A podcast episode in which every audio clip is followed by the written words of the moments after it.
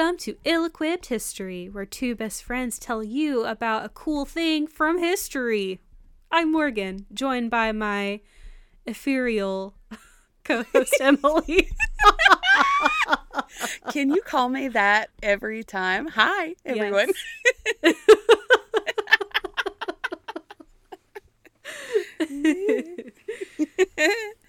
How are you doing, Emileigh?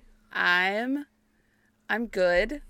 I had a day I was listening to a podcast and I am not the kind of person that can like do computer type work while listening to a podcast. So I cleaned the house and did the laundry and then realized I was running out of things to clean. So I scrubbed my grout today just so I didn't stop listening to the I love that. To did I have I been saying podcast? Because Yes. what I meant to say was audiobook.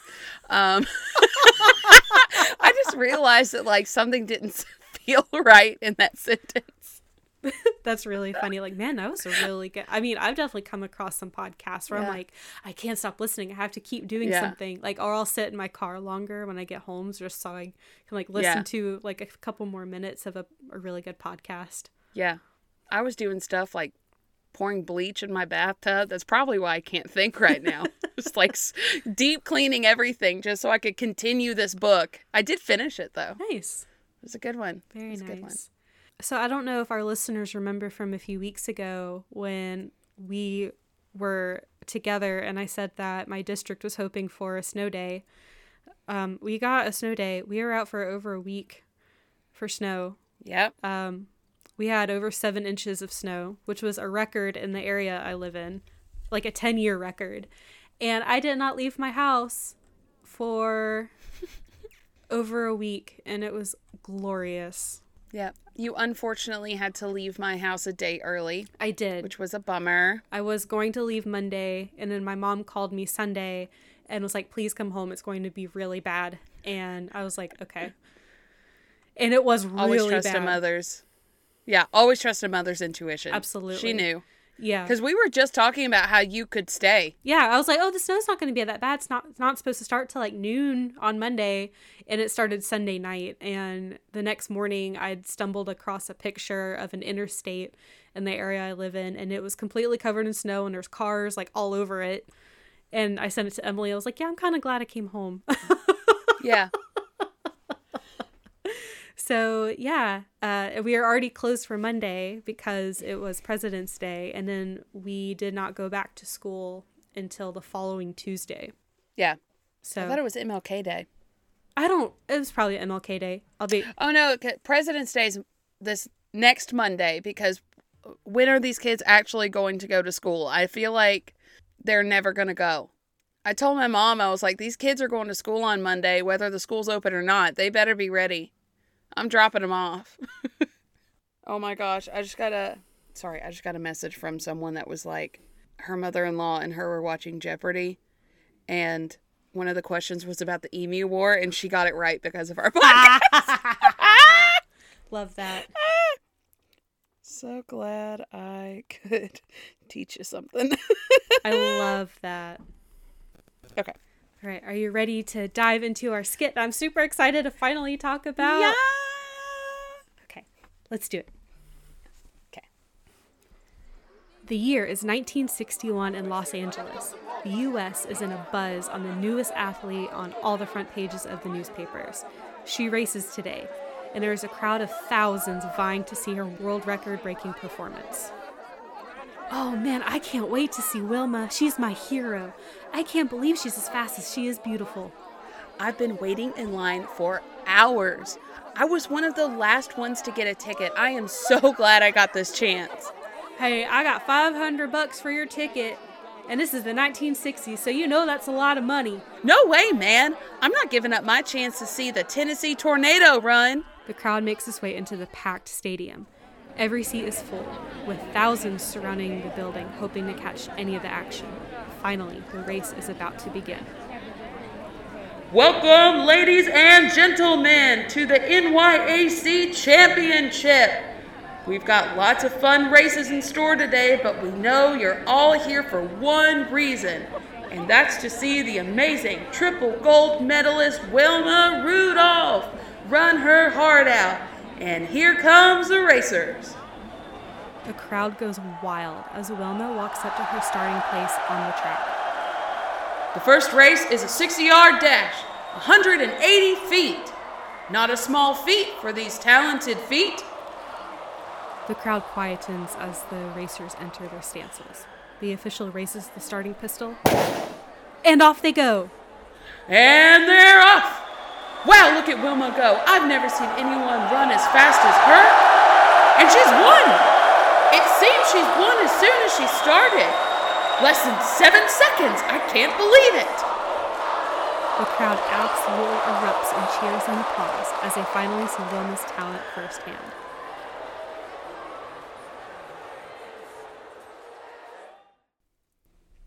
The Tennessee tornado.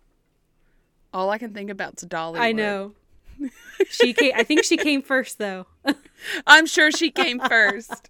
well, she definitely came first a few times. uh, j- just Three- once or twice, it sounds Three like. times actually. Wow. Specifically three. So, listeners and Emileigh, I have been so excited to talk about this topic for a very long time. I actually bought this book back in like November, but I didn't get a chance to like sit down and read this book cuz things have just been crazy. But today, I am talking about the amazing, accomplished athlete Wilma Rudolph. Oh my gosh, I'm so excited. I've got the dancies. Oh, oh man, I had the I'm like, the dances the entire time I was reading the book I was reading. So she was an Olympic athlete from Tennessee. I feel like most people have probably heard about her. She especially during Black History Month, and now it's February, it's Black History Month. She's definitely one of at least growing up in Tennessee, she's one of the top like list of few black accomplished people that routinely came up in those conversations. Yeah. She overcame a really serious disability to go on to be a gold medalist and an Olympic champion. But it's actually really hard to find her life story. A lot harder than I was expecting because she's so entrenched in like like our childhoods growing up learning about her. yeah. But it's only children's biographies. Like there's no Oh. there is no official like adult biography about Wilma Rudolph. Well, that that doesn't seem right. I know. I thought so too. So I read a book that I got a while ago called it's either Representing or Representing Wilma Rudolph by Rita Liberti and Maureen M. Smith. And this is not a true biography, it's more of it's a like a contextual analysis of different mm-hmm. events in her life and how they kind of fit into the socio-political environment of the time. So there was a lot of talk about like the beauty industry and how in the 1960s like oh my gosh if you're a woman athlete scandal cuz oh my god if you're mannish that's like worse than death. How dare you have muscles and be strong right and exactly be good at something? Oh my god. Right. Or um, it talked a lot about the Cold War and like the context of that and the civil rights movement, which is also very important to the story. So it's not like chronicling her life Right. Like bit by bit. I actually had to glean a lot of what her life story was from this book and kind of rearrange it. So, most of the information I got in this episode is from this book. Again, representing Wilma Rudolph by Rita Liberti and Maureen M. Smith. I thought it was a really interesting book. There's a lot in this book I'm not going to go over because it doesn't really pertain to Wilma herself, but it's still very important to her story. So, while I was trying to find good literature on Wilma, most books out there, like I said, are children's books, which isn't a problem in and of itself, but children's books are not going to get into like the nitty gritty of her life. No, they're going to give like an overview and make everything seem fun and great, and it's not going to get into what's actually going on. Right. So, most of the biographies or like children's books about her come from a story of like triumph and perseverance and mm-hmm. Like against all odds and stuff like that, which are definitely important to Wilma Rudolph's story, but that's not all that there was. You know, she Right. was a human being. Her life was messy, just like any- anyone else's life. And it was even more so because she grew up in the Jim Crow South, um, which just kind of in- adds even more Yeah. So it turns out Wilma did write an autobiography, but by the time I realized that she had written an autobiography, I didn't have enough time and it's really expensive. It's like the copies I found were over $40. Wow. It, she's kind of awesome, so I feel like that's understandable, but But it's like they're all like original editions. So it's not like her autobiography is Oh. being like republished. Like they're all like old used copies from the 70s when she published her book. I guess that's why they'd be more expensive. Yeah. Can And somebody republish this woman's book, please? yeah. The the book I read representing Wilma Rudolph analyzed her autobiography, so I'm just going to be using information from that book. I know it's Okay. not an original source. It's the best I got. So Yeah. We do what we can. and I used another book. Um, I found this when I went to go visit Corey in New Jersey. I found this book. It's a uh, an encyclopedia of famous American women, Yeah. and it was actually published before Wilma Rudolph died. So in her section, it has like her birth date and then a dash indicating she was still alive when this was written. So Wow. also, I apologize if you guys can hear talking. Um, this house is not soundproof, and Kyle's having a conversation. so I, I have the book. I have the encyclopedia that I got some good details from, and then there's some other websites that I got some information from. Um, so all those will be in the sources. So let's dive into her story. Yay!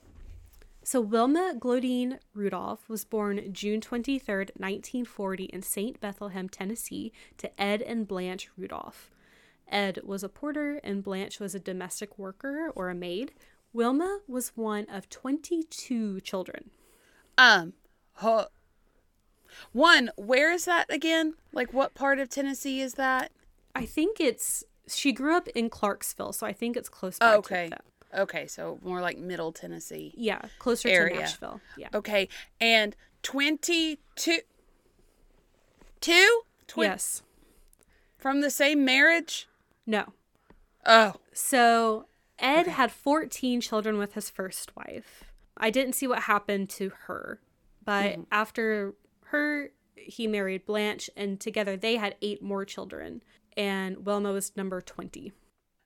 you would have like a at that point probably like a 25 year old sibling when when you were born Yeah. and every age in between Yeah. Yeah, I can't imagine. That's a lot of siblings. Ugh. So Wilma had a really hard time even before she was born. There mm-hmm. were complications while she was in utero, and she was actually born premature. She only weighed 4.5 pounds at birth. oh little baby She was teeny little tiny. baby And as you can probably guess, for a multitude of reasons, the family struggled financially. In her autobiography, she talked about how her mother made the children clothes from flour sacks that she picked up mm-hmm. from restaurants that she worked at. And she would take leftovers home from the restaurants. And Wilma talked about how they were one of the luckier black families in town because they ha- always had clothes and food to eat. wow So the family was very resourceful in providing for everyone. So, like I said, Wilma grew up in Clarksville, Tennessee. It's about 50 miles away from Nashville, and she she grew up in the Jim Crow South. And I know we've talked about Jim Crow a few times, mm-hmm. especially when we talk about post Civil War up until the Civil Yeah. Rights Movement. So, for our non American listeners or people who just don't know what Jim Crow is, Jim Crow laws legalized segregation after the Civil War. They were most prevalent in the South, but there were some Jim Crow policies in the North as well. Yeah. Because racism sucks. sucks Clarksville was very segregated while Wilma was growing up, and this caused her family to struggle a lot, as I'm sure you can imagine. yeah Wilma really struggled with her health, especially when she was very young. When she was four, she contracted double pneumonia, scarlet fever, and polio at four at four years old. that poor baby oh my gosh as a parent that hurts my heart to think about and she really struggled with her health up until she became a teen, like until she was a teenager. She self-described herself as quote the most sickly kid in Clarksville. and just for people who may not know, because it's not really as prevalent anymore, polio is caused by the polio virus. Most people don't present with the symptoms of polio if they have it.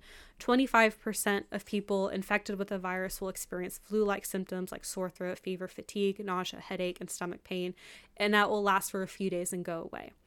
A mm-hmm. smaller a smaller percentage will experience damage to the brain and or spinal cord. So about 5% of those cases will result in meningitis, Mm-hmm. which is inflammation of the spinal cord.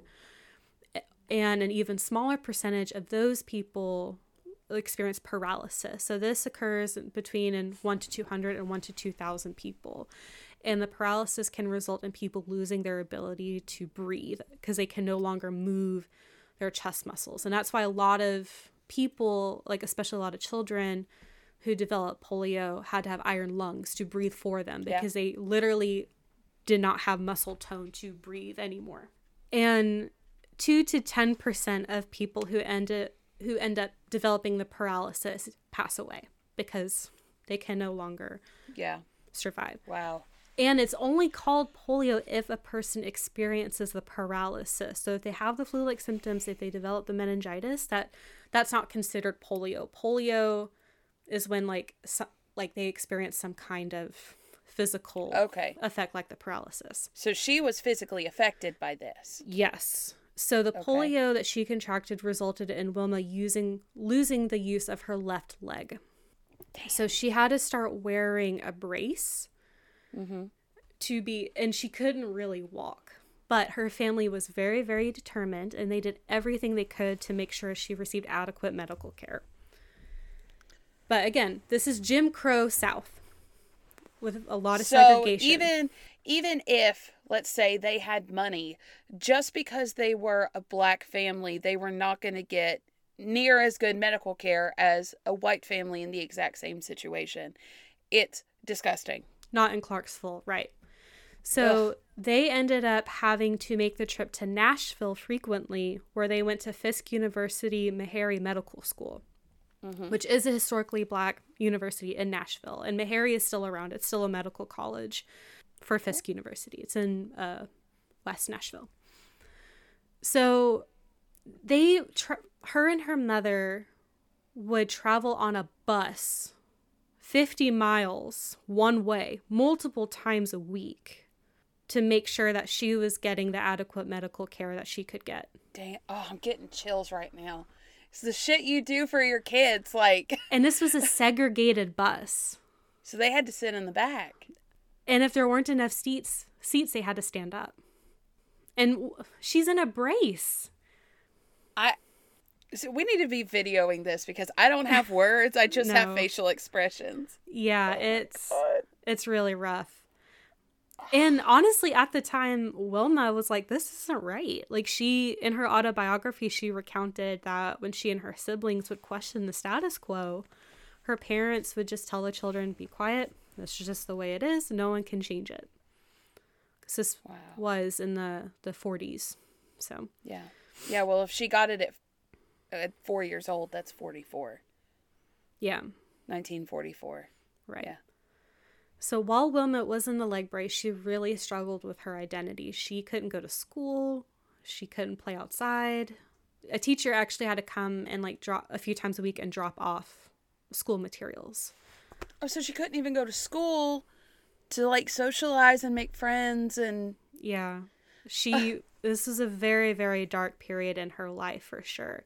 But she was continuing the the medical treatment at Meharry and she got multiple deep tissue massages from her family multiple times a day. Like everyone that was in that home was like providing her like really intense massages. got 22 hands worth of massages right there. Like that's yes. good. At Meharry, she got intensive heat and water therapy. So when she was nine years old, she was able to move up from a leg brace to an orthopedic shoe. So she could finally walk. Wow. At, At how nine. old? Nine, Nine? years old. 5 years? Yeah. Like that. Wow. And this woman will go on to be one of the best racers ever. ever. Ooh, I just got like a full body chill. okay, okay. Proceed. Nine years old. She gets an orthopedic shoe. Right. So it's still it's still rough, you know. And Yeah. she was she had a limp because the shoe was like compensating and she was super Right. embarrassed. So she actually taught herself how to walk without a limp. But she said that when she was finally able to take off that brace, it was one of the most important days in her life. Oof, I just got chills again reading the oh, next sentence. Oh, Well, I no, I totally understand that from a personal perspective because I was injured for 10 months. I couldn't imagine 5 years. That's way worse. But my limited time compared to hers in not being able to walk, not being able to go to school, not being able to do anything was misery. It was mm-hmm. absolute misery. And just the thought of her doing that for 5 years and then just still coming out with such a positive out I'm sur- I'm sure she had struggles but with a positive outlook like you know what I'm not going to wallow in self-pity I'm going to teach myself how to do better and mm-hmm. continue to work with it right. good for her Exactly. Yeah. When she was 11 years old, she was able to walk without any medical devices at all. go Wilma Emileigh's like fist pumping the air. so she, this is where we just go from zero to a hundred, like boom, off to the races. she's like literally nothing is going to stop me now really, off to the races literally. So she Mm-hmm. started running and she started playing basketball, and that was not really typical of girls at the time, especially like we're getting into like the 1950s now. There was Mm-hmm. a very specific way girls were expected to act. So Ugh. especially like just people were really really weird about women being athletes at this time. It was like a sin against nature if a woman was mannish or unfeminine. But Uh, wilma did not give a shit. Good. Good. Fuck them. I mean you can imagine like after spending most of your life up to this point feeling trapped within your own body like she's like i'm going to do whatever the fuck i want and she did. Good. She was an amazing athlete. So she when she got to high school, she attended Burt High School. She started playing basketball. And she was awesome. When she was in 10th grade, she set a new Tennessee state record for points scored in a girls basketball game. in the 10th grade In the 10th grade, yeah. She got the nickname Skeeter from her basketball coach CC Gray because quote, "You're little, you're fast, and you always get in my way."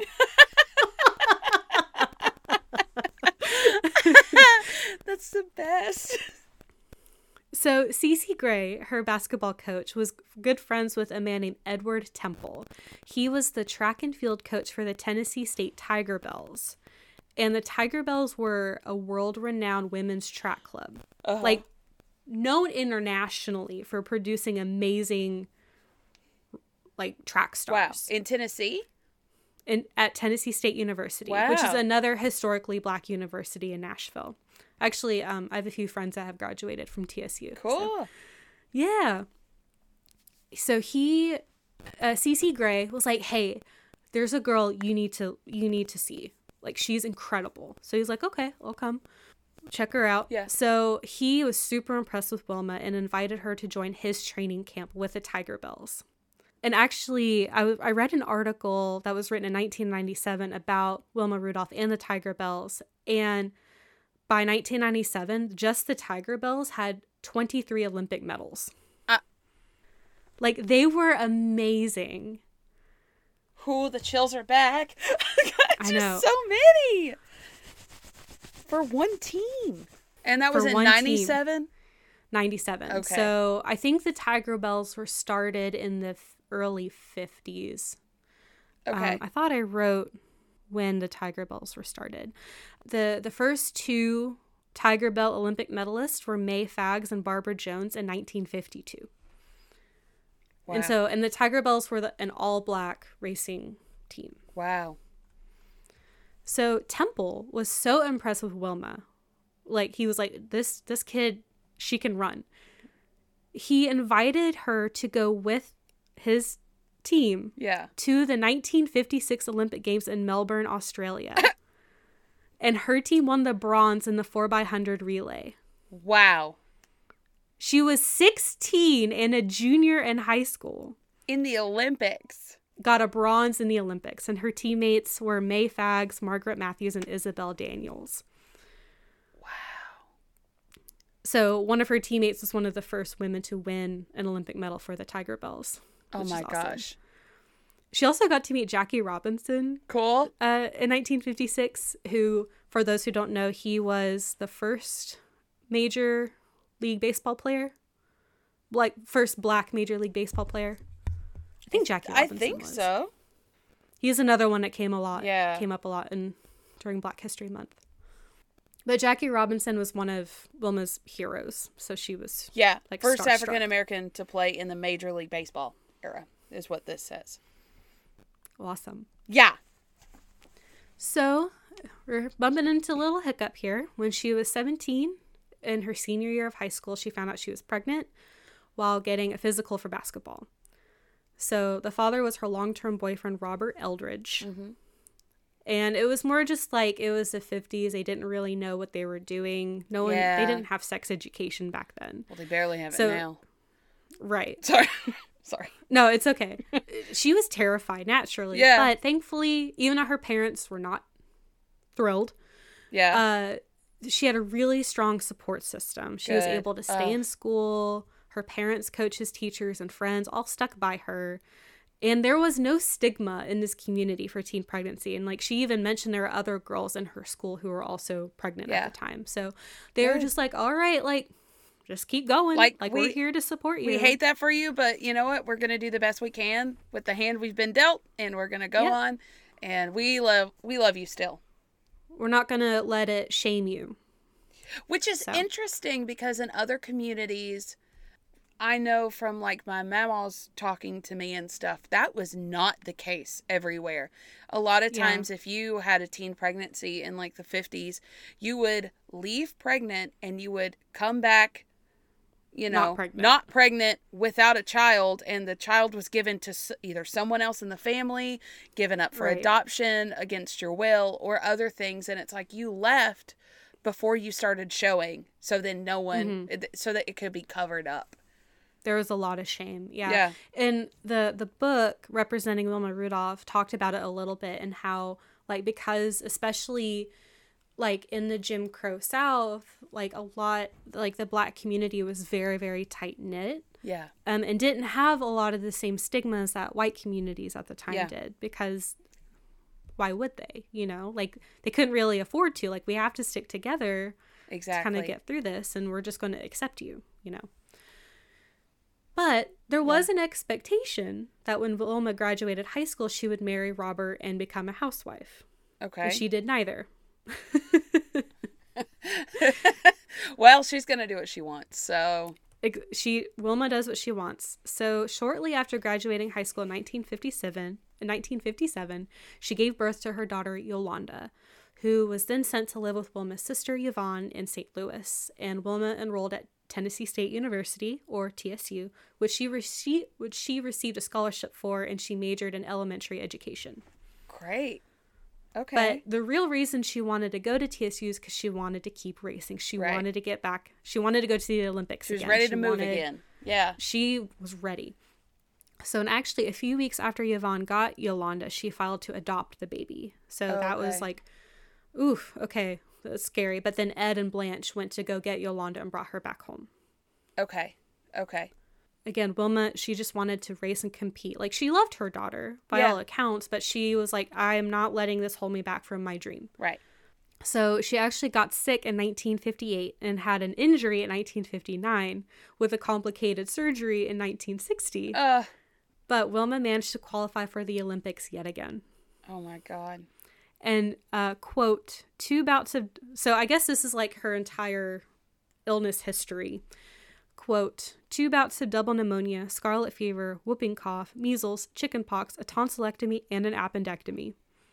And let's also not forget the polio she contracted. So she went through a lot. damn that's so much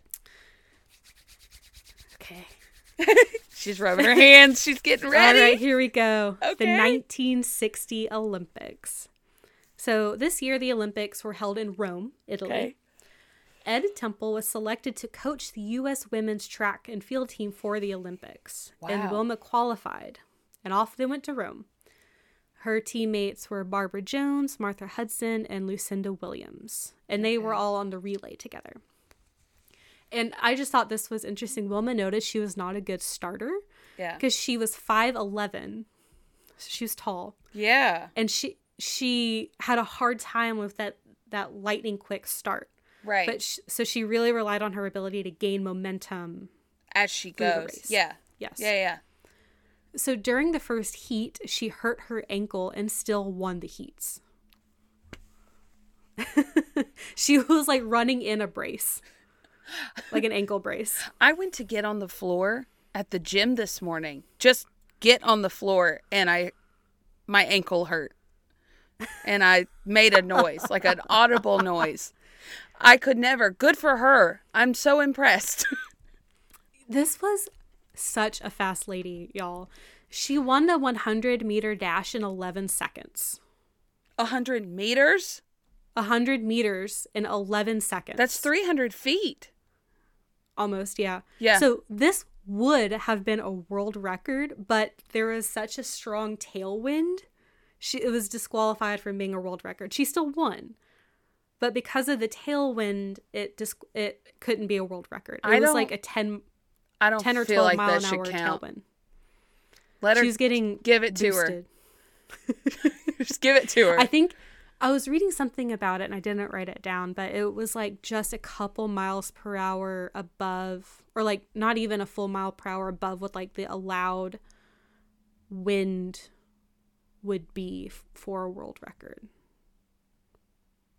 I didn't. I mean, So, I guess there's, like- like a set help, amount. but I wouldn't think that it would help that much. She still she still won. Yeah. And she w- was going to set way more world records, so it's fine. Okay. she won the 200 meter dash in 23.2 seconds. How many meters? 200. In 23 seconds? 23.2 seconds. Sh- How? She's so fast. the math ain't mathin'. That shouldn't be possible. oh, God. and the relay. The team had already earned the world record for the relay relay in one of their heats. Okay. So, uh, with a time of 44.4 seconds. So, and the heats are like they're not like the final race to like win a medal. It's like the the pre-qualifying and like preliminary Right. races to get like the the seeds up. Right. So, they had already set a world record before they even were like competing for a gold. So Wilma was the fourth leg of the relay. She almost dropped the baton. But she was able to get herself together, recover. She won by 0.28 seconds. 0.28? Barely a quarter of a second she won. After she almost dropped the baton? Yes. Oh. They won in 44.5 seconds. They missed their own world record by 0.1 seconds.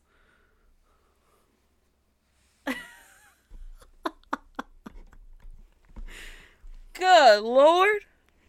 And I couldn't find more information about like her at the Olympics. It was just these three races that she competed in. But if you go to the skit, um, I have some pictures of her time at the Olympics. So that first picture is Ed Temple and the relay team. And she's the tallest one on the far right. Yes, Correct. yes. Okay. she's very tall. And then below that, um, that's her winning the 100 meter dash. Also, she's got some great legs. They, she was very admired for her legs. We'll talk about her legs. Well, I just no she like we we're part of her story that was really talked about in the book i read was really focusing on how she was able to coexist in two spaces one as a female mm-hmm. athlete in the 1960s and as a beautiful woman which didn't always happen at the same time. Right. and she was like a fairly light skinned black woman and so that allowed her to be in a lot more widely accepted into white spaces versus if she was more dark skinned so you know there's there's a lot with it but Yeah. Yeah. Let's look at these awesome racing pictures of her. Like there's her starting, there's her holding one of her gold medals. Also, I'm looking at um I see her starting the the one where she's she's running winning the 100 meter race. Mm-hmm. Just I had know nothing about racing, okay? But her stance compared to the other two girls is like you can tell she's got momentum Oh yeah. And they're they're almost looks like they they look like they're going slow and she just looks like I mean, she's at an ankle. Yeah.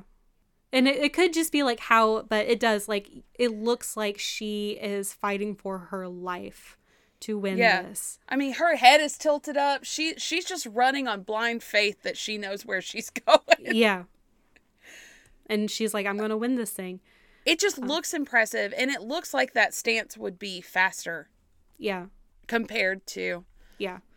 And then Yeah. if you scroll down a couple more, there's her with all three of her gold medals. She looks so happy. She's only like 20. so, um, Wilma Rudolph became the first American woman runner to win three gold medals at a single Olympics. At a single Olympics? So she had four medals one bronze, three gold in two different Olympics. Ed Temple said when he was at the Olympics, quote, I was so happy I was bursting all the buttons off my shirt. Now that's happiness. Uh, and the team, after the Olympics, they did their tour of Europe. They did a bunch of races, and she got a Right. lot of nicknames during this time, one of which was the Tennessee Tornado. Well, so uh not to be confused with the roller coaster At Dollywood, no. at Dollywood. No. I will say the Tennessee Tornado is probably not as fast as Wilma Rudolph. Probably not. she was so fast, y'all. So fast. This next part is going into the two years after the Olympics because a lot happened this year. So, one of the first things that happened upon Wilma returning after the Olympics is that Clarksville threw a giant parade. As they should. Absolutely. This was a momentous occasion, and it was going to be the first integrated public event in the town. Ooh. Yes. I love that. the t- this town it closed for her. Like the entire town was decked out in like decorations and pictures of wilma. Everyone was so ecstatic. School ended early shops closed up like everyone was here at this parade. There was going to be a dinner that following the parade in her honor. Over 1100 people attended. The tickets sold out in one day to attend this dinner Oh my god. and again, it was integrated, and Wilma allegedly said she did not confirm this or deny it. Some people have said it's fact, but she herself has herself not confirmed this that she said that she would not attend the parade unless it was integrated. I I hope she did say that. Good for her. I hope she did. Most sources say that she did definitively, but the, the book was very careful to say that she has never said herself that she said this. Okay. But she's also been and I'll talk about it later, but she has not been as out outspoken about her kind of personal fight in the civil rights movement. Mm-hmm. She was kind of like hanging it like she she did do things, but she didn't really go on to speak about it. And I think I don't know if she was afraid of public perception of her Yeah. or if she was afraid of like facing hate even more hatred than she was probably already Yeah. experiencing just because she was a black woman you know so no one really knows why but has not been confirmed or denied by her and again at this this is at the same time the civil rights movement was starting to warm up in the early 1960s mm-hmm. the celebration of of Wilma Rudolph in Clarksville was different than what other black Olympians had received in their own hometowns. And the book talks a lot about like black athletes from different areas of the South and even the North, like they didn't have these big celebrations or like expected to have their own celebrations within their own segregated Right. communities. And it was something very unique and special about this tiny town in Tennessee. Like it made newspapers worldwide. Wow. And the people of Clarksville specifically wanted to kind of transcend race in a celebration for this effect to last. They kind of wanted to put the segregation behind them Right. to an extent. It didn't cure segregation or like cure racism. But they wanted it to like course, but- start the things moving forward and yeah, or at least start sweeping things under the rug a little Okay. bit, you know. Not they're not quite as like out and proud about being racist, but it, it was more to like hide things rather than change them. So we'll we'll get there, but it's Uh, it, it's complicated. yeah. Like her own like the her own high school football team wasn't allowed to attend the parade. What? Yeah. Cuz it was a black high school. Other high schools attended, but not her own high school. That's So like really yeah, dumb. like It's not perfect. Yeah. Yeah. it's not perfect. Schools wouldn't actually be integrated in Clarksville until the 1970s. So we've still got a, more than a decade to go for that. Right. And she was actually really nervous about coming back home because she said to the New York Amsterdam, which is a black newspaper in New York, quote, it's going to all but kill me to have to go back home and face being denied this, that, and the other because I'm a black American. In America, they push me around because I'm a Negro. Here in Europe, they push me to the front. So, like when she was out in Europe doing her tour, she didn't really face the, the racism and oppression that she faced when she was back Oh, that would be so hard to come back to. yeah. Just you get that taste of the freedom that and then you have to go back into that kind of life. Yeah. That sounds horrible. Yeah, like I can imagine what kind of the the conflicting feelings that she felt. Yeah, because sure. you want to feel pride for your home, but also, you know, you can't be blind to the faults there. exactly, And those were some big faults. absolutely. So she was the first woman to be formally invited to participate in a bunch of all male track meets, Wow. but this required the organizers to then have more women participate so she could have someone to race against. because Wilma actually refused to race against men.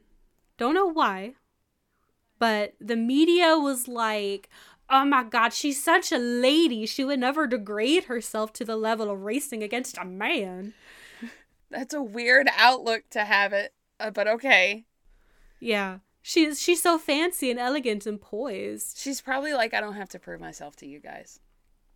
I think that was probably it. She was like, I I will have three gold medals. Like I don't have anything to prove.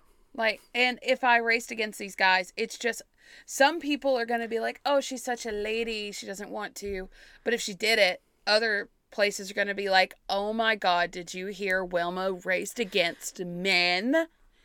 I think she definitely knew how to play the game. Yeah. 100%. Yeah. Like she knew she was an attractive woman that appealed to a white fan base. Yeah. And she knew how to kind of portray herself to be accepted in that circle while also not forgetting about, you know, her community. Yeah. She knew how to play the game for sure. Good. She had to have. With this win became the came the focus on her physical beauty and appearance. I'm going to read this quote to you. It made me nauseous when I read it. so this quote is by Jerry Footlick. I'm sorry. I'm not lying on his name. Jerry Footlick. He was a sports columnist. This qu- quote, this queen of the 1960 Olympics is a slender beauty whose eyes carry a perpetual twinkle. Vital statistics 34, 24, 26. She has the legs of a showgirl. I take back what I said about her legs. I mean, they are nice legs, but like she doesn't she doesn't need anyone else commenting on her body Ogling. after that because I'm sorry. She's a Olympic gold medalist 3 times over in the set.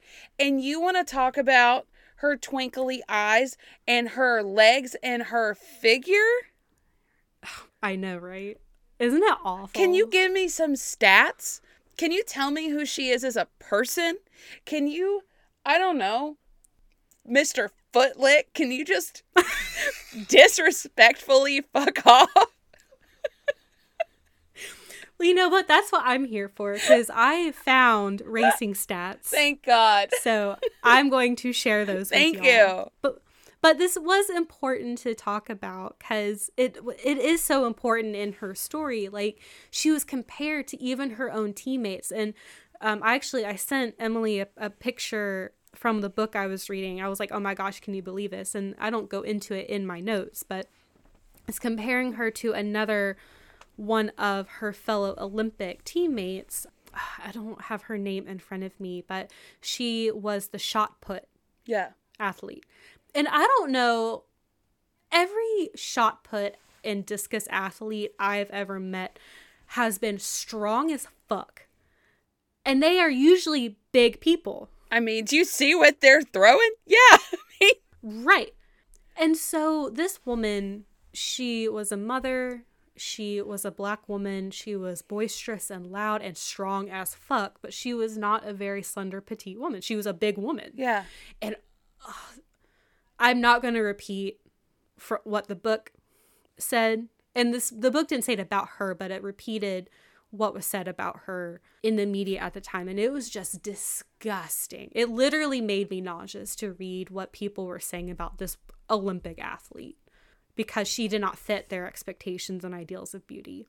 How dare she not be skinny and also be so strong to like throw the shot put like I it just ah Yeah. I mean I know it's a lot Yeah. better now, but let's stop putting standards on anyone's body. Men, women, Yeah. children, anyone. Anyone's body. You know what? If you're alive, that's good enough. Yep. yep. So, again, women who are athletes face such high levels of judgment. If they didn't meet all these societal expectations for beauty, they were treated horribly. God Yeah. forbid an athlete is muscular, right? oh my God. Women don't need muscles. Yeah.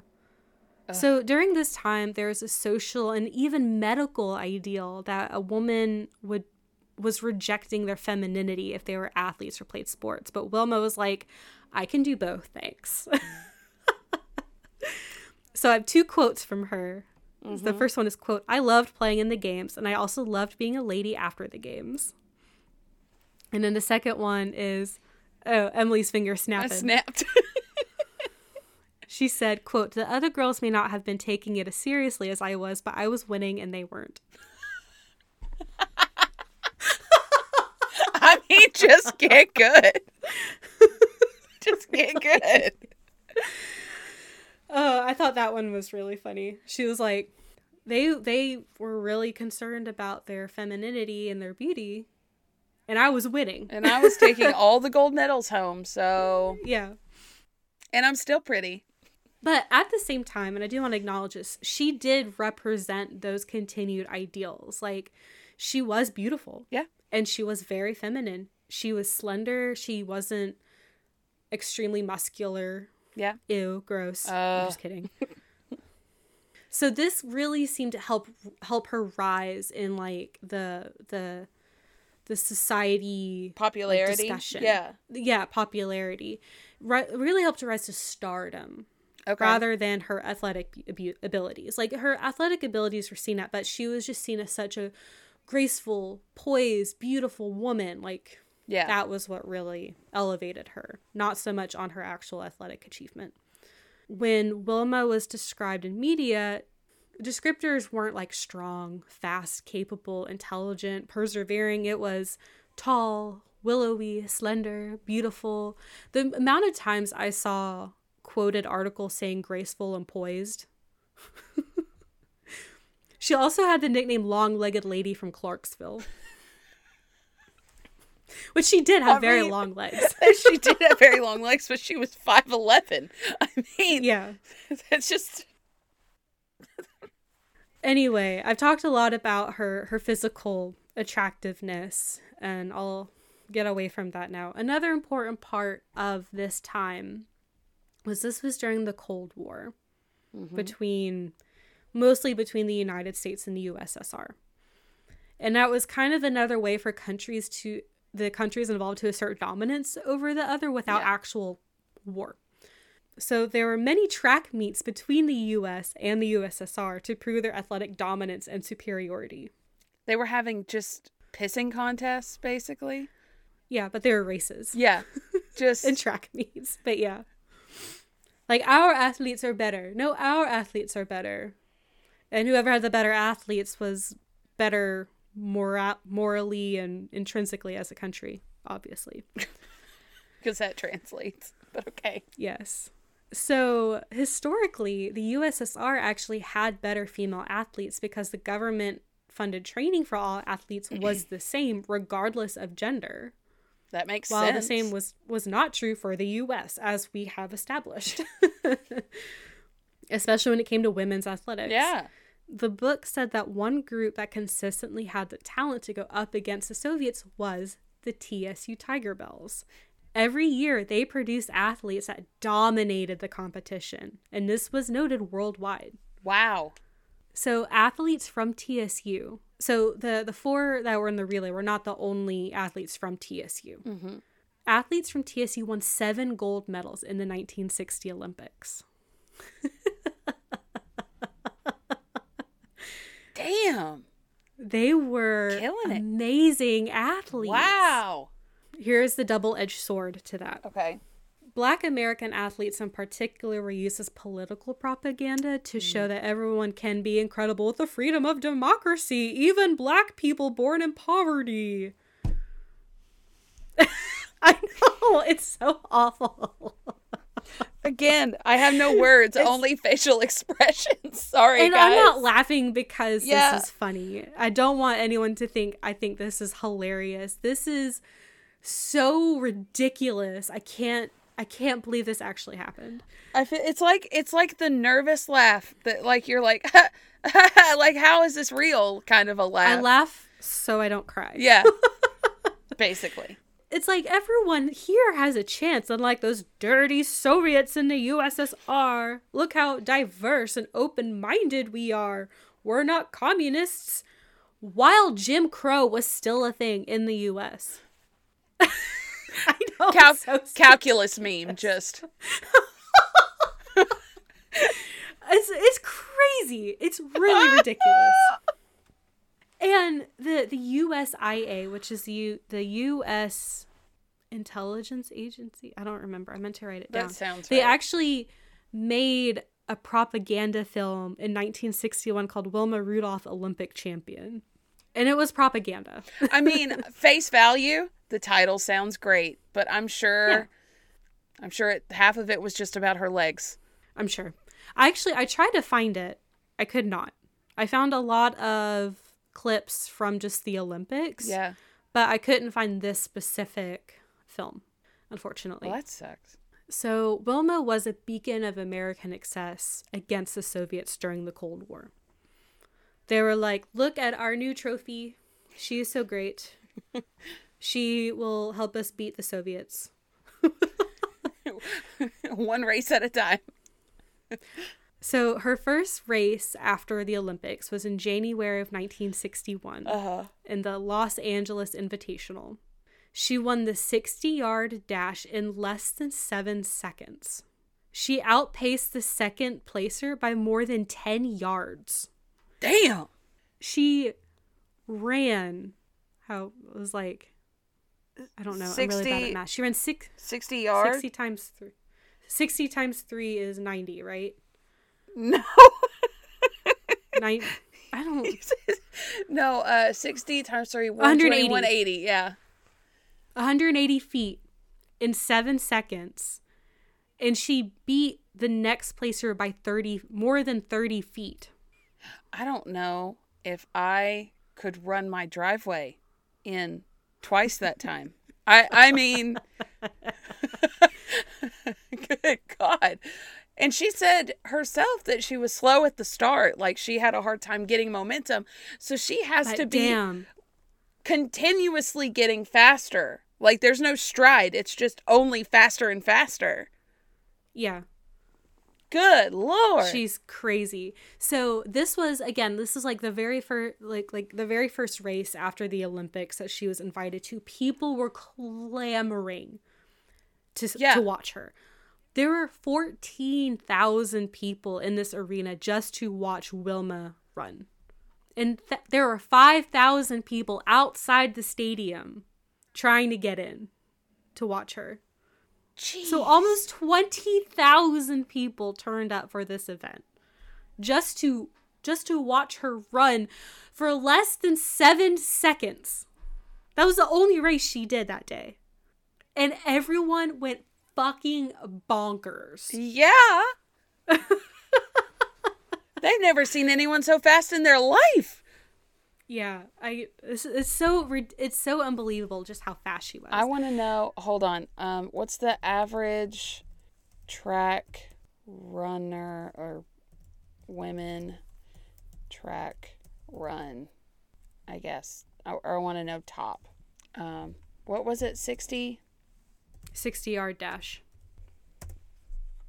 Okay, it's it's literally only been beat by just a handful of people since then.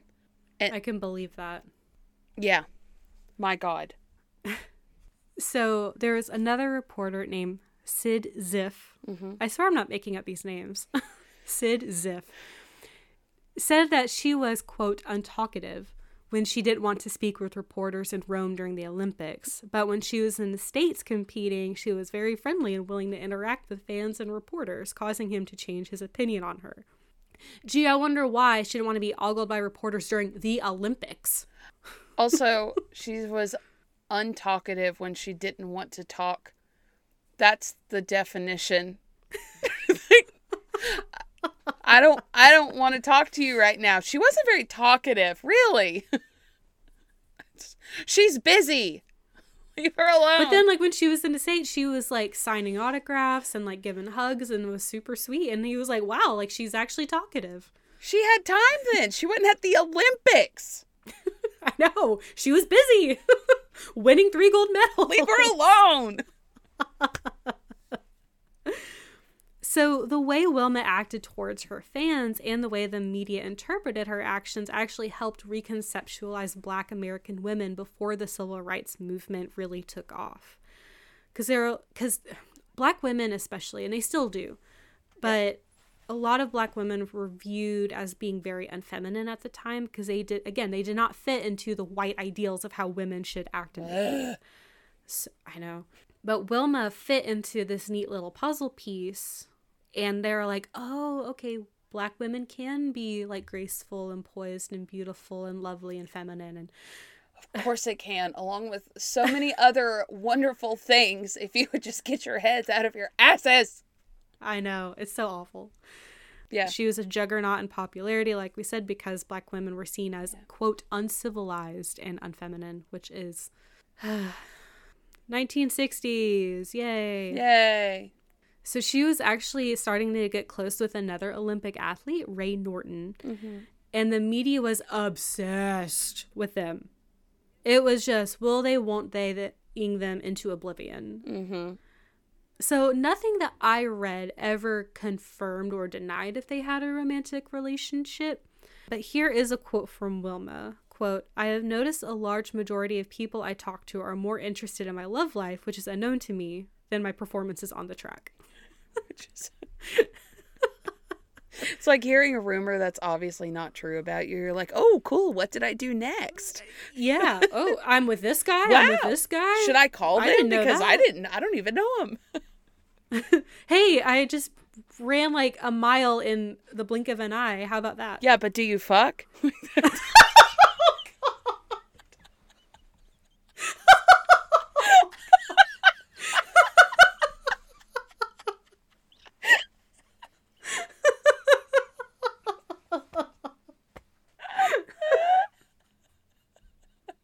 okay, sorry for that one. No, it's okay. It's okay. I mean, really, I mean, that's, yeah, that's- really what it was about. yeah.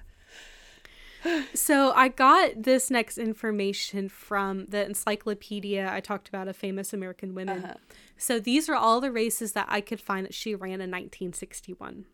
In February of 1961, so after the Los Angeles one, Yeah. at the New York Athletic Club, she beat her previous record for the indoor 60 yard dash in 6.8 seconds. Just beating herself. Okay. Yeah. She set the world record for the 70 yard dash in 7.8 seconds. Wow. So she ran an extra 30 feet in one second. Good God. Wait, She's fast as fuck, boy. do you think? do you think that if we put her and Dale, Dale Earnhardt in his car next to who do you think would win? Wilma.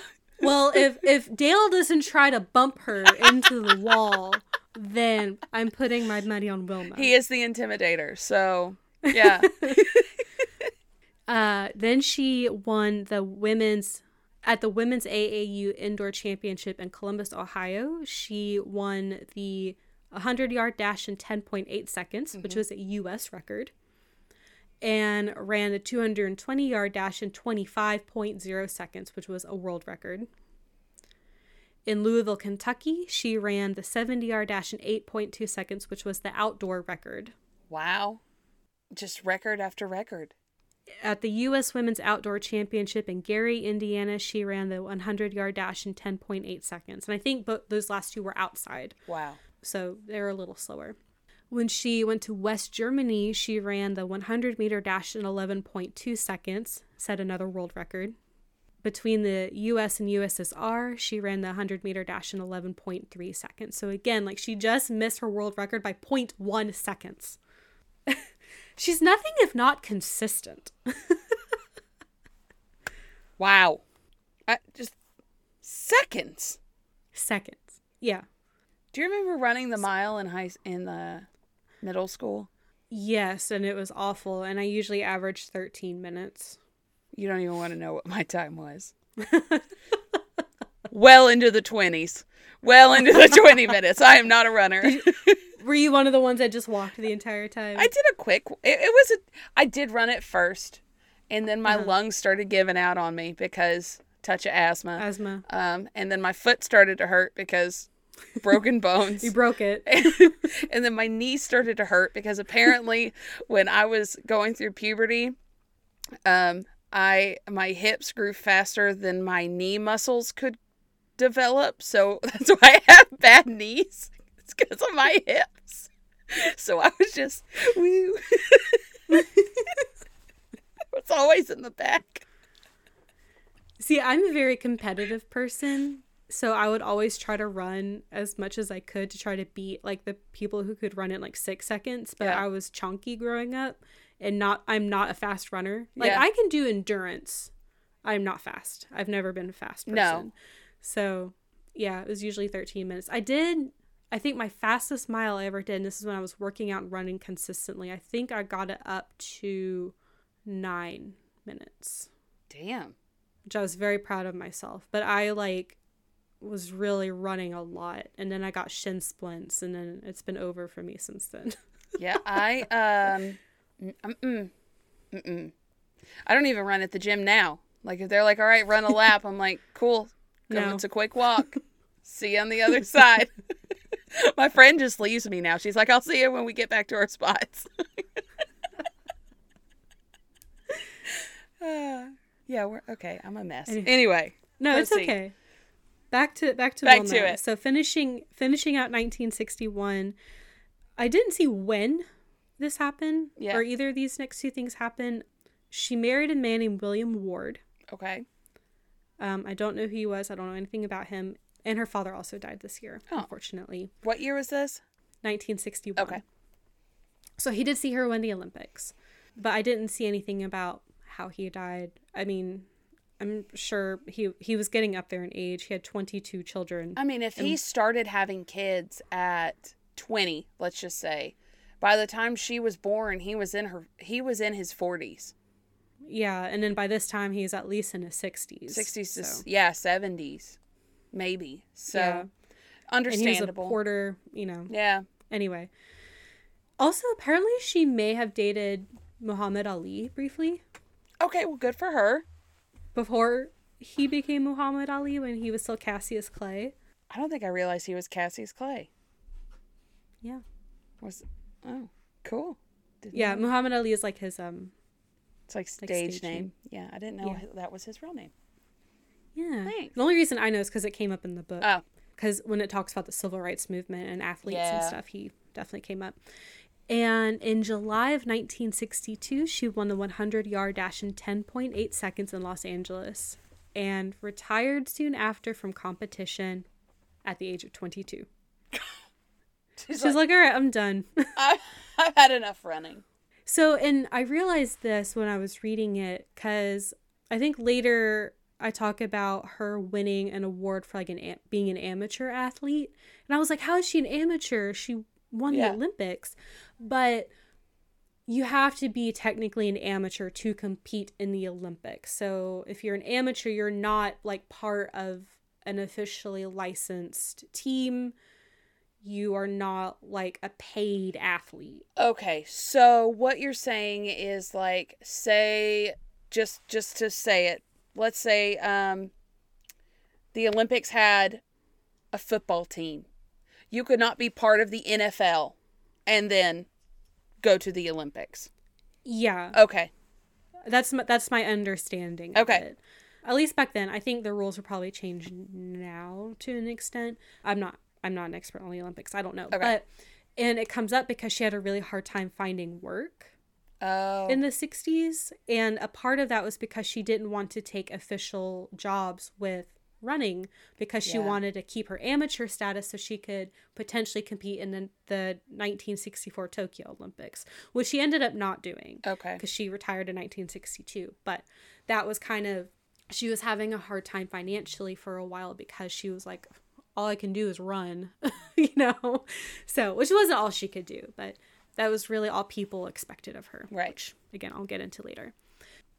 Like we've started touching upon, the 1960s were a time of great change in the US, especially in regards to the civil rights movement, which was a movement to se- desegregate the US and ensure black Americans were legally and politically equal in society Right.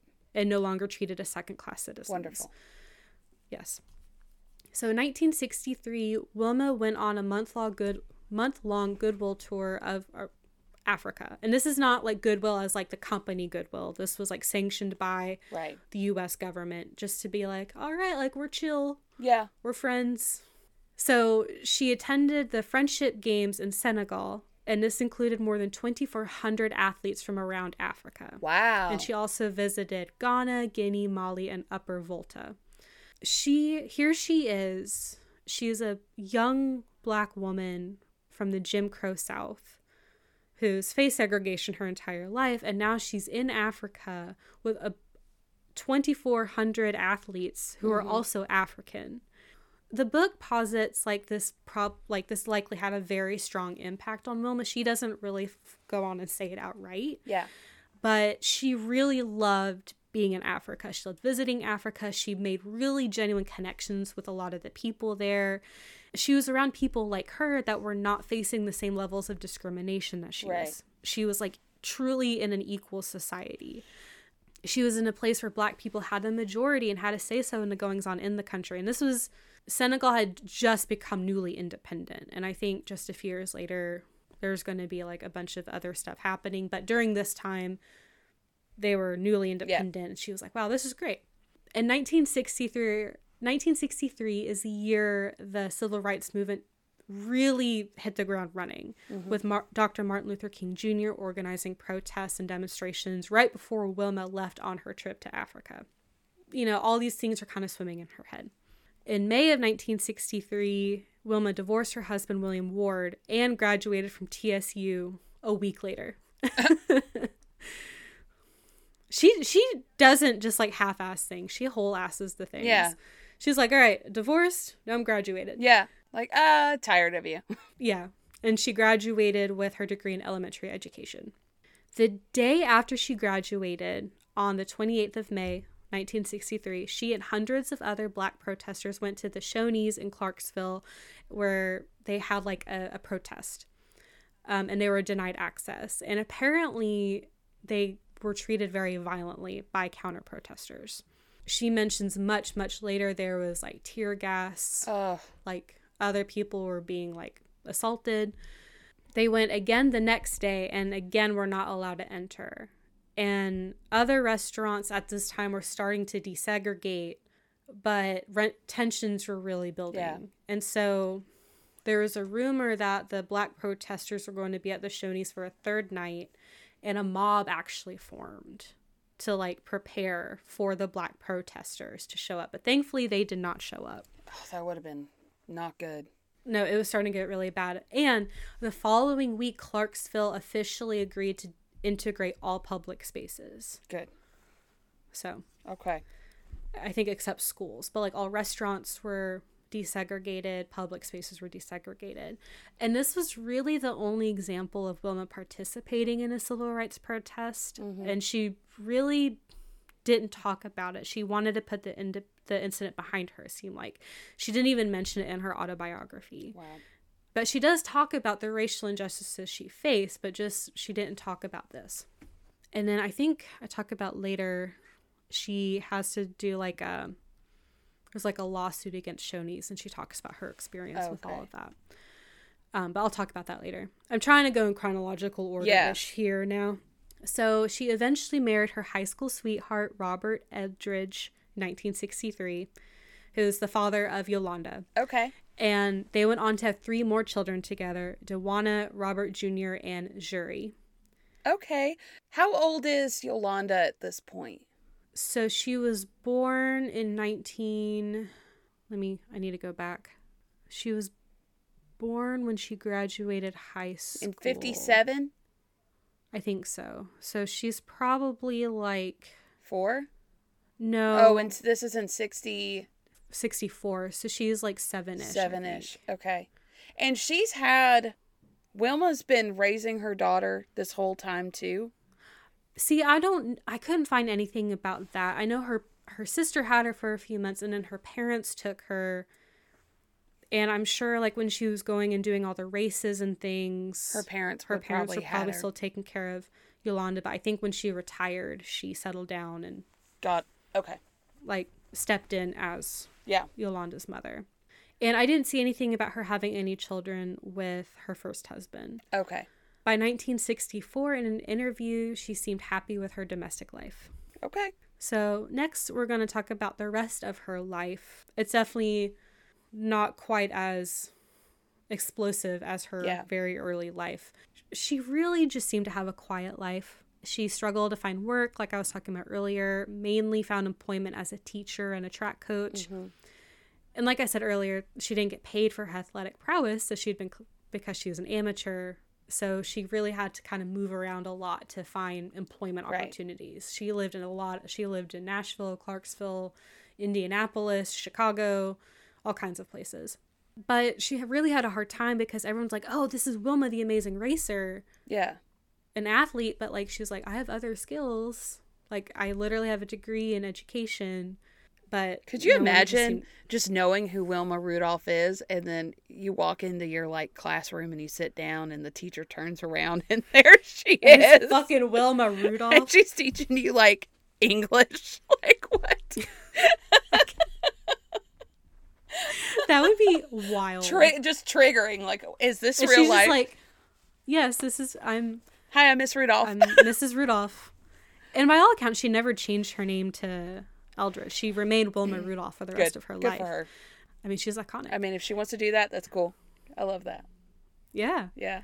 In 1977, she wrote her autobiography, Wilma, the story of Wilma Rudolph. In her autobiography, this was mentioned in the book I read.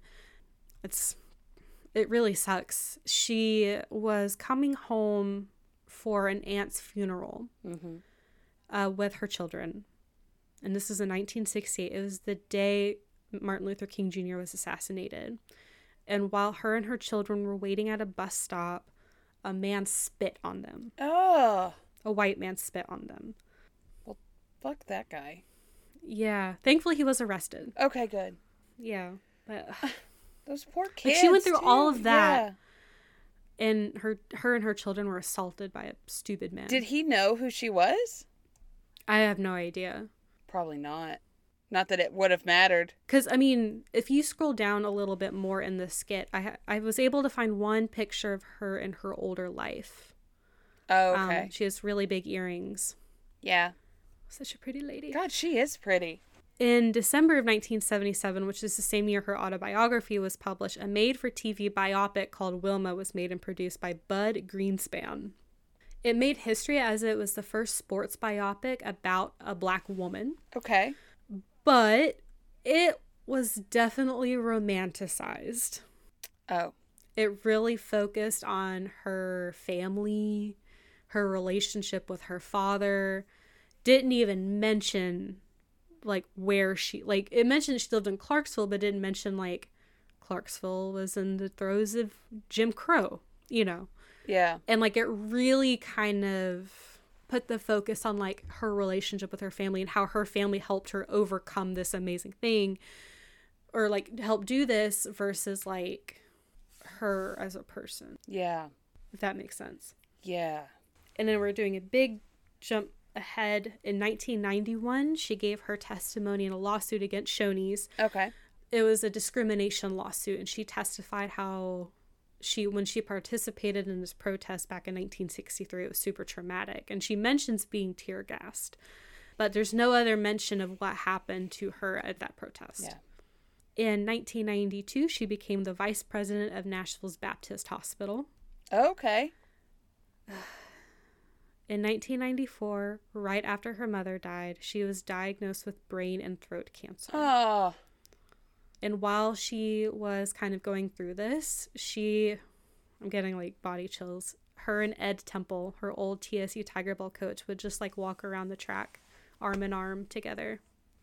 You're gonna make me cry. Like I know, I know. And on November 12th, 1994, Wilma Rudolph died at the age of 54 from a brain tumor. And her memorial was held at Kean Hall at TSU, thousands attended. And we're not done. We have a few more things to cover, Okay.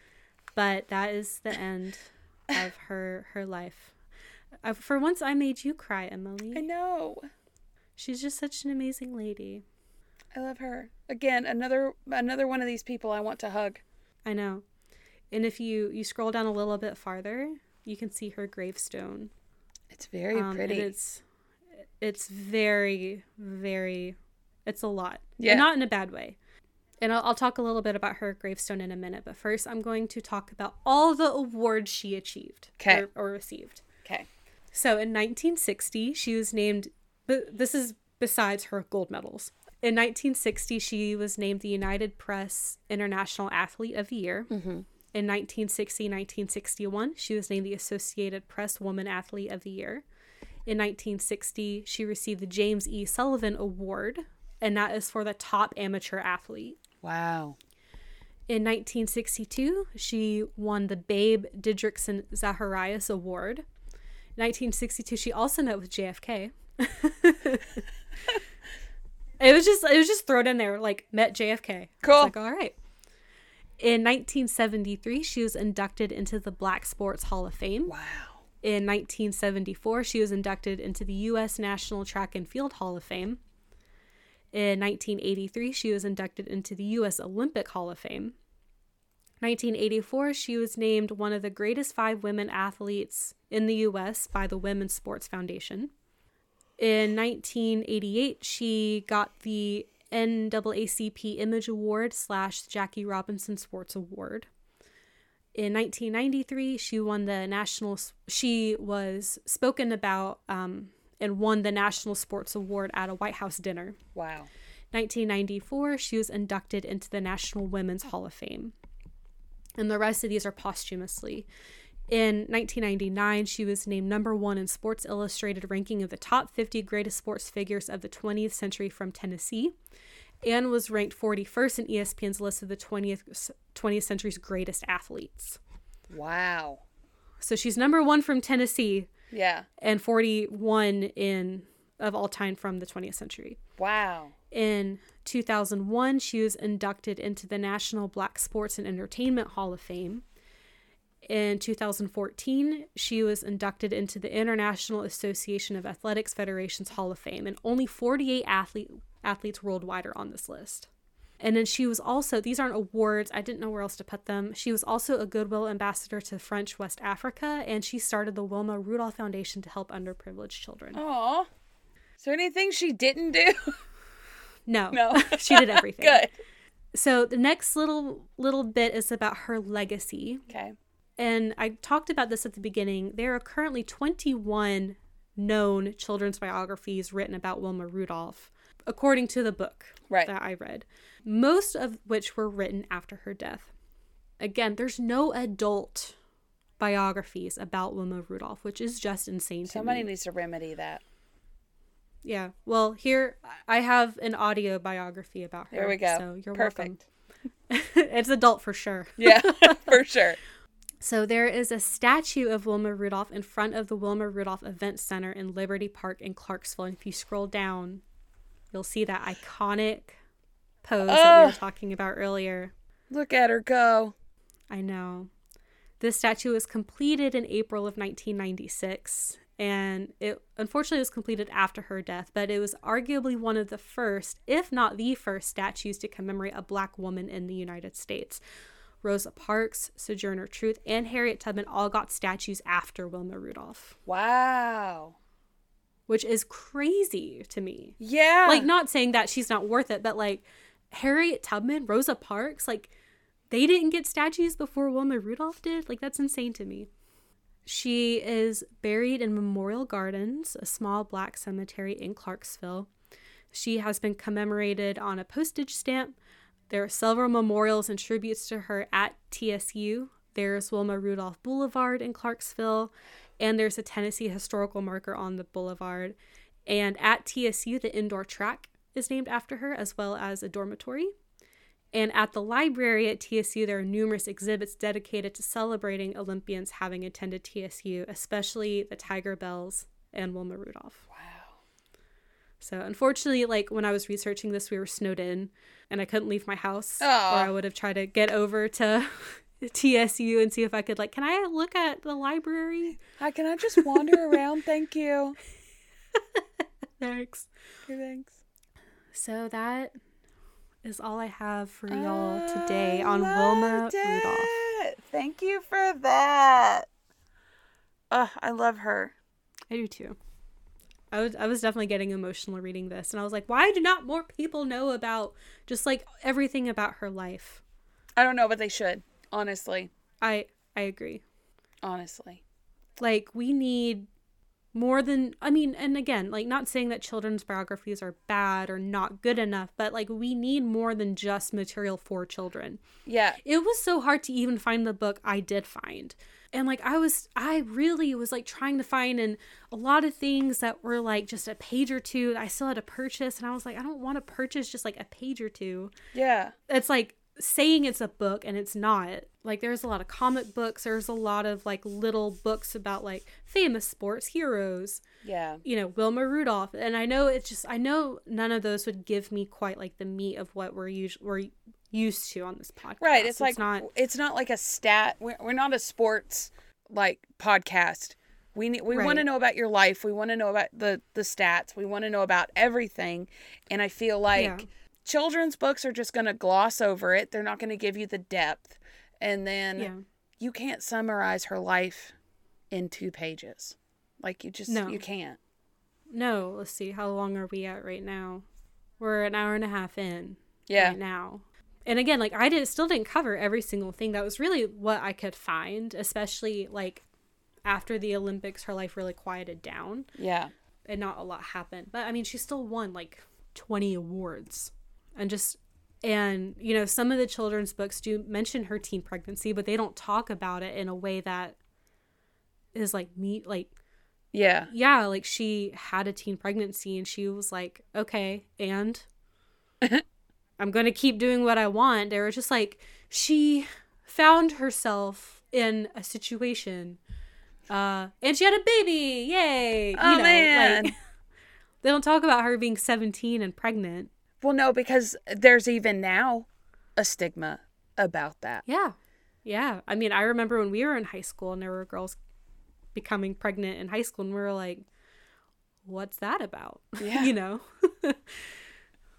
I mean, we're, we didn't know any better. We were just like, how do you, how, how, how do you have time for this? I'm too busy just. I almost said dicking around, but obviously that's not what I was doing. I was, um, I mean, you know, Just doing dumb stuff. let's just do let's just do props to all the people that find themselves becoming parents in high school and still like getting through high school. Like Yeah.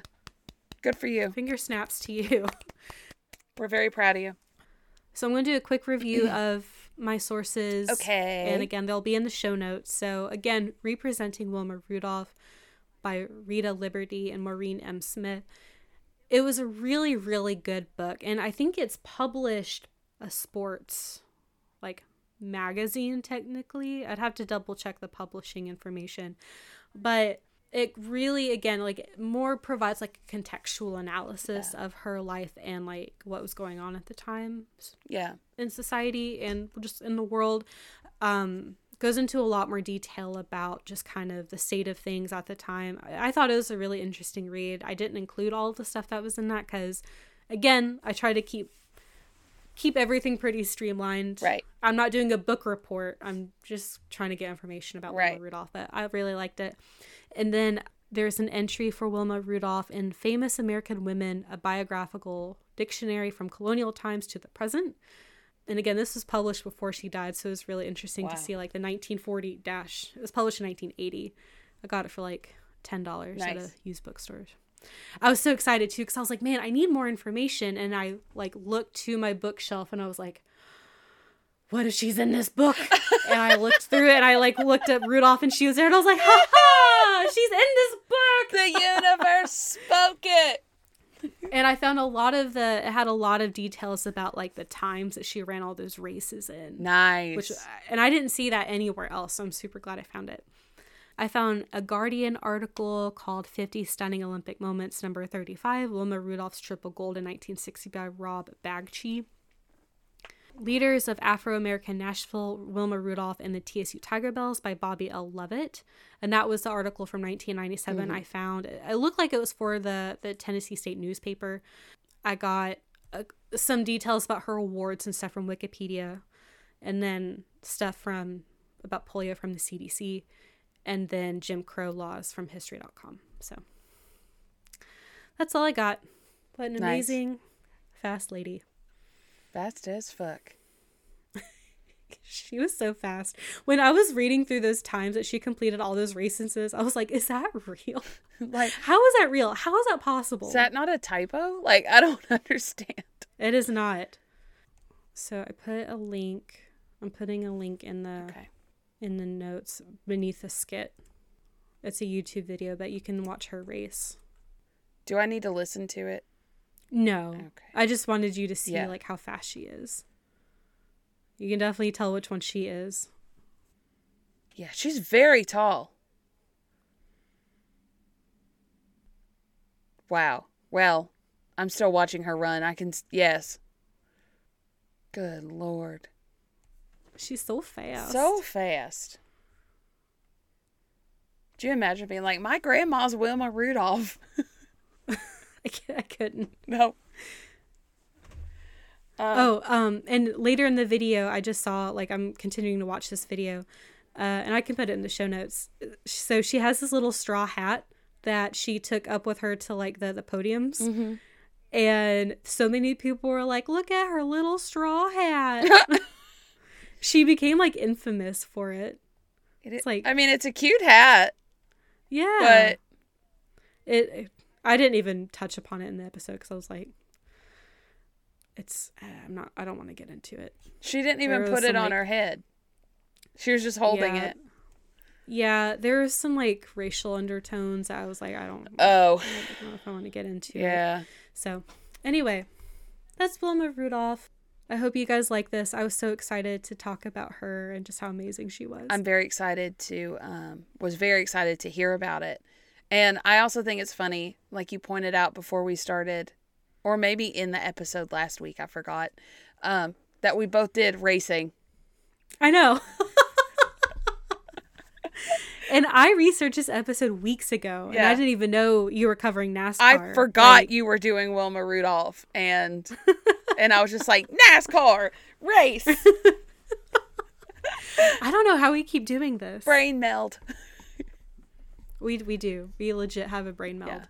So okay, I guess we can start letting these people go. So, um, we kind of have been neglecting our Q&A, so we're sorry about that, listeners. We forgot. Um, so we're gonna, we do have a question and we're gonna do our best to answer it.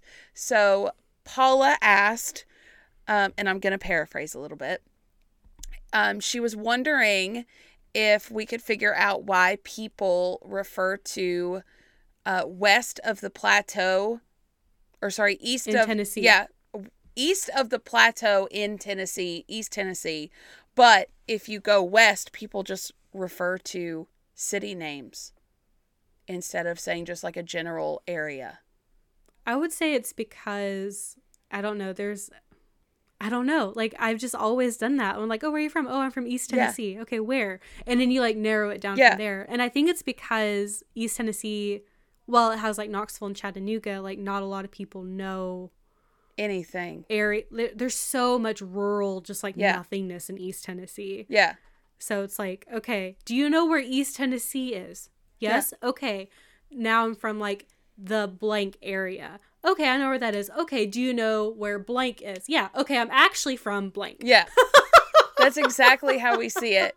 Um, and I also feel like the Appalachian Mountains are right there in East Tennessee. Yeah. So we're just from the mountainside. Yeah. Yeah. I'm from the mountains. mountains. um, she she said that she was told that East Tennessee supported the North during the Civil War, and west of the plateau supported the South, so that it got kind of split up, and maybe that's that's has something to do with it, and it might. We just don't know exactly. Yeah, I'm not entirely sure because I know um Knoxville was like the first southern city to be captured by the Union when the Civil War broke out. okay. At least in Tennessee. Yeah. I don't know about in the South, but in Tennessee. And then like there was a lot of differing attitudes, but like even McMinn County where we're from was like yeah, let's stay with the Union Yeah. like we can abolish slavery we don't want to secede so i don't know i really don't know that i think that's more of like a sociological question that i don't know if we're equipped to answer Yeah. Yeah. We're just uh I don't know. We're just from East Tennessee. We don't know. yeah if Yeah. you're from west tennessee or west from the plateau like if you have your own insights you'd like to offer that would be great Yeah. Because be we're both from east tennessee so We don't know. I just, I guess from my experience, it's like, okay, no one is going to know what bumfuck town I'm from. So I got to start big and then get smaller Right. as you go. Whereas if you say I'm from outside of Nashville, everyone's going to know that exactly. I'm from uh, an hour north of Memphis. Everyone's going to know where that is. Right. Some people don't even know where Chattanooga is. Yeah. So, They're like, oh, isn't that from Iron Man 3? And you're like, more than that. But yeah, is it in Iron Man 3? it's referenced. Yeah. Oh. There's like ABC News, um, was like ABC 19 or something, whatever the local channel is. I haven't seen it. Of course you haven't. but Iron Man ends up finding himself in East Tennessee Oh. after an accident. So Okay, well, welcome, Iron Man. I'm late. okay, well, we should uh, maybe give out socials. yes, And let's then- do that. uh, go to bed and let these good people go home, um, as my dad would say. So you can find us on Facebook group and page, Ill-equipped History podcast Instagram, at Ill-equipped History TikTok. at Ill-equipped History. Watch our videos. We think they're very funny. Yeah, we think we're funny. Um, Gmail. Ill-equipped History at gmail.com. And- Please email us suggestions and comments, questions. Hey, if you want to be more anonymous with your questions, please email us. We can keep you anonymous. Just Yeah. email us or comment on the post, you know, whatever you feel comfortable with. And lastly, Patreon. patreon.com slash ill-equipped history for five bucks a month you get access to a sticker and a shout out and a bonus episode that we release every month and we think they're really great we're both dancing Um, and you know, if you're fast as fuck, race. yeah do whatever the hell you want Yeah, and if people tell you that it's not ladylike to be athletic, flip them off. Throw them. Do it anyway. Throw them. Throw them. Yeah. Like a shot put. Just. throw Yeah. 'em. I don't know if that's the noise that shot puts make, but. That's exactly the noise shot put makes. Maybe upon landing, like.